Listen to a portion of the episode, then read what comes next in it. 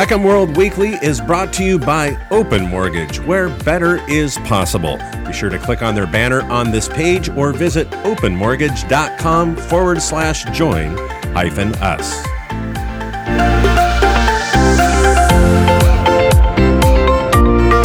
A lasting stock market downturn can wreck retiree savings. How to combat the risk. This month's Reverse Market Insight Minute, and retirees can expect to pay more for health care in 2022.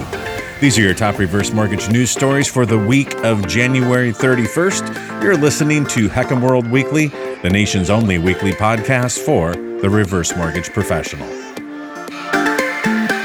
The major indexes had a rough week. Through Thursday's close, the S&P 500 index shed 3.9%. The Dow Jones Industrial Average is off roughly 3.4%, and the NASDAQ Composite Index has slid 4.9%. Year to date, the S&P has lost 5.9%, and the Dow and NASDAQ have dropped 4.4% and 9.5% respectively. So begins the column by Sarah O'Brien in CNBC.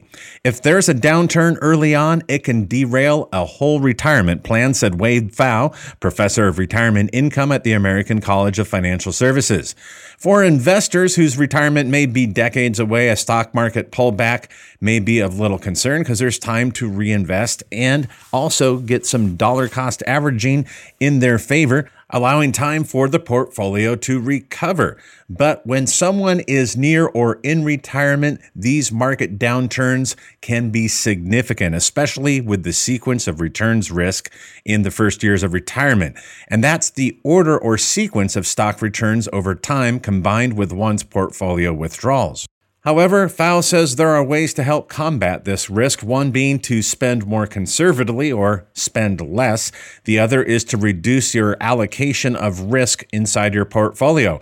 Another is to have assets outside of your investment portfolio that can support your spending needs throughout retirement when stocks are underperforming.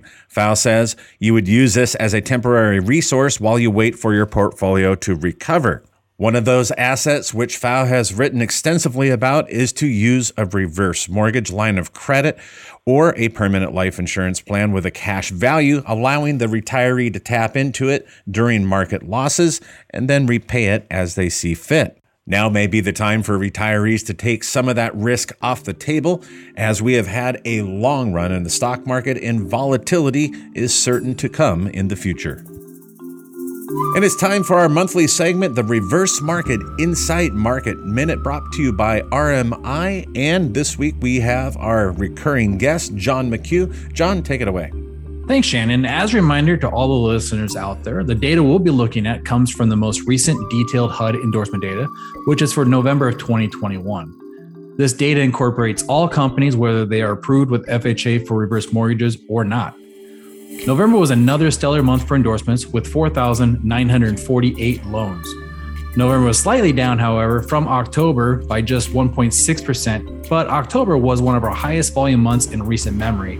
So regardless of the decline from October, these November numbers are still very impressive. The wholesale broker channel had a heavy hand with much of the volume for November with 2,131 loans, which was an increase over October by 6.9%. On the flip side of this, of course, is retail, which happened to be down 7.1% from October, but this number is somewhat misleading, I feel, to the efforts that were given by our retail originators. I say this because in October, they had 3,033 loans versus this month's of 2,817 loans. This was the second highest volume by this segment in the past 12 months. In fact, a few companies that helped drive the retail volumes are Fairway Independent, which increased 53.7%, South River Mortgage, which grew 37%, and Open Mortgage jumped 30.6%. With all this said, November was quite impressive, but we still have one final month to put into the books officially, and I have a feeling December's final numbers won't disappoint. Tune in next month to hear all about how 2021 ended up overall and who won that neck and neck battle for the number 2 spot in wholesale. Will it be Longbridge or RMF for the win?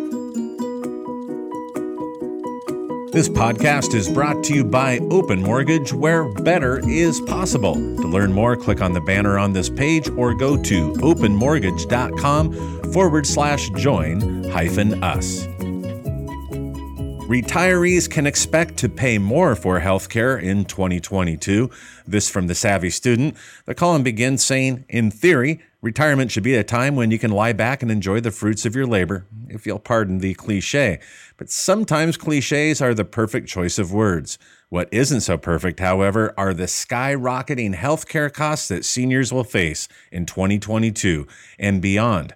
But there is some good luck on the horizon if you own your home and have been paying religiously on your mortgage for decades. It goes on to outline some of the changes to Medicare. In October of 2021, the Social Security Administration informed tens of millions of Americans that they would be receiving a bump or an increase in their cost of living adjustment, approximately 6%. And those new funds would be payable in January of 2022. So they began just a few weeks ago. The increase was publicized widely in the mainstream media. What wasn't so widely publicized are the significant increases in Medicare premiums and also deductibles. The Savvy Student writes, what this means is the cost of living allowance raise everyone was looking forward to will be nullified by the increased cost of Medicare, causing thousands of retirees to contact CMS or the Center for Medicare and Medicaid Services with complaints, and some of them will be dire in nature. In turn, CMS issued a press release stating the 6% cost of living adjustment increase would be more than enough to cover the increase in the Medicare Part B monthly premium, which did little to curb anxieties of cash-strapped retirees. Why is that? Because Medicare Part B premiums are set to increase this year from $148.50 per month to $170.10. Part B premiums cover outpatient hospital services, physician services, home health services, medical equipment, and other health and medical-related services, just to name a few, which are not covered under Medicare Part A. Then there is also the increase in the deductible. For Part B, that is, from $203 to $233. Now, that Part B deductible is the money you're expected to pay out of pocket before Medicare begins to pay. And the 2022 Part A deductible and coinsurance, well, they have gone up as well. Keep in mind that the 2022 deductible for Medicare Part A just went from $1,484 to $1,556. Thank you for joining us for another episode of HECM World Weekly, the nation's only weekly podcast for reverse mortgage professionals. You can also subscribe and listen on iTunes. If you're not there already, be sure to go to HECMworld.com. That's where you can find our weekly video commentary analysis, blog articles, and our monthly Top 100 HECM Lenders Report. Be sure to let your friends and reverse mortgage colleagues know that this is the place to catch their reverse mortgage news anywhere and on the go.